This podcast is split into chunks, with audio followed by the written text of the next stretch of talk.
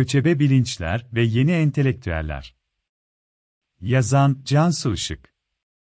Toplum olmadan tek başına bireyin davranışının sosyal bir anlamı ve bağlamı da yoktur. Bazen kavramlara yabancı, milliyetçi, muhafazakar, toplumun ortak olarak yeniden ürettiği anlamlar ve zihinsel kurgular olarak yaklaşırız. Anlamın ilk, yan, mecazi anlamı ve yaşam deneyiminde ortaya çıkan, habitusa katkı sağlayan değişim göstergeleri bulunur. Irk, sınıf, cinsiyet ve cinsel pratiklerin sınırlarını aştığı ve empati duygusunun tanınmasını sağlayan bağların inşa edilmesi için dayanışmanın, göçebe bilinç üzerinde etkili olduğunu düşünüyorum. Herkes yolculukta mıdır? Yolculuk nedir? soruları, göçebeliğin anlam inşası da sorgulamamıza neden olur. Hareketlilik, yer değiştirme gibi kavramlar ise anlamın ilk düşünselliğidir. Oysaki Rossi Bireydotti, terimin moda haline gelmiş anlamlarının aksine, postmodernizm denilen radikal evreyi, tarihteki belli uğrağa işaret etmek için kullanmıştır. Ekonomik üretim sistemlerindeki temel dönüşümlerin, aynı zamanda, geleneksel toplumsal ve sembolik yapıları da değiştirdiği belli uğrakların olduğundan bahsetmiştir. Postmodernizm, ulus ötesi ve hareketli bir sermaye birikiminin yeniden örgütlenmesi demektir. Batıda imalattan, hizmet ve bilgi temelli yapıya geçiş işgücünün küresel ölçekte yeniden dağıtımına olanak tanımış, dünyanın geri kalanı, özellikle de gelişmekte olan ülkeler, düşük ücretli bir üretimin emeğin dönüşümüyle yüzleşmiştir. Kuramsal bir çerçeve, seçenek olarak göçebe özne veya daha öteye giderek göçebe bilinç olarak tanımladığım, yabancılık hali, alternatif bir anlatının tercihidir.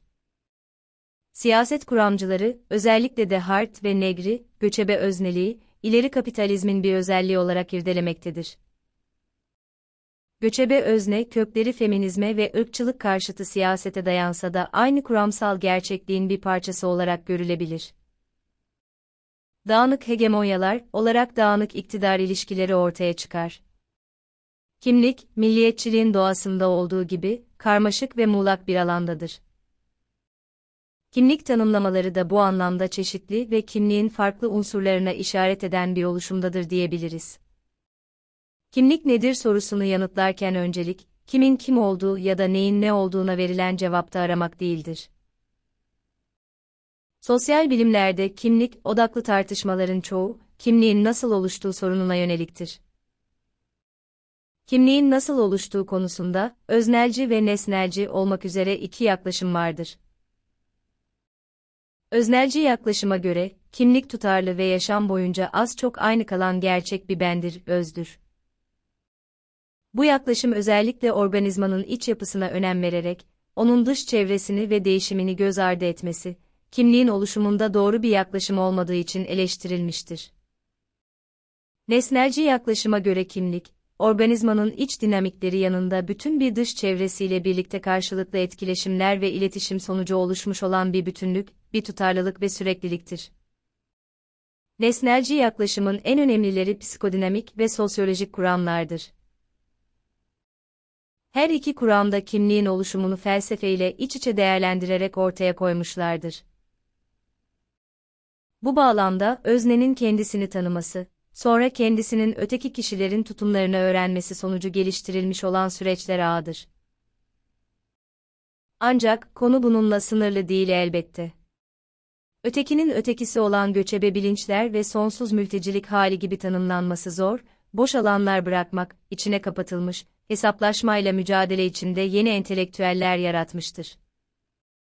Milliyet, cinsiyet, sınıf, din, meslek, VB birer sosyal kategorizasyondurlar.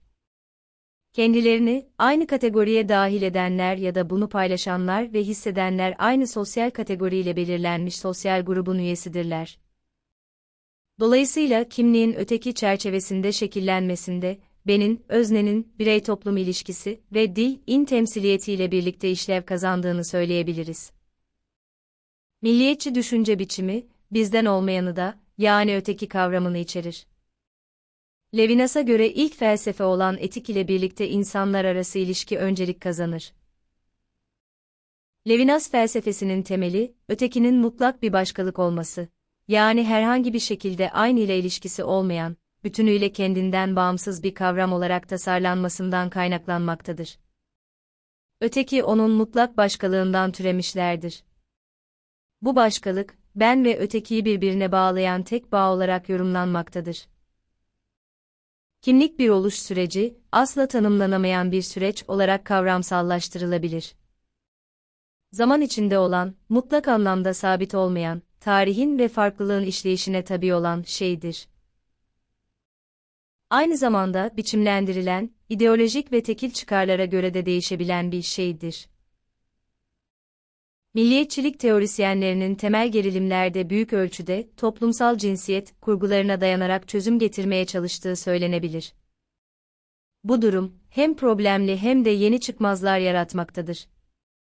Kadınlar ve erkekler arasındaki rol kurgularının ve sorumluluk alanlarının cinsiyete karakterini veren dişilliğin ve erilliğin değişmesi, sağlıklı toplum olma koşullarını etkilemiştir.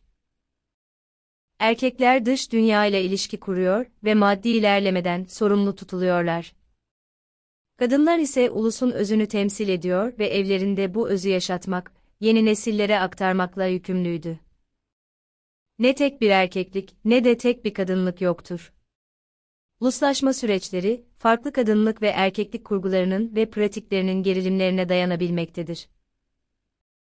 Toplumsal cinsiyetin bu çerçevedeki merkezi yerini, milliyetçi söylem, perspektifiyle birlikte alarak ilerlenebilir.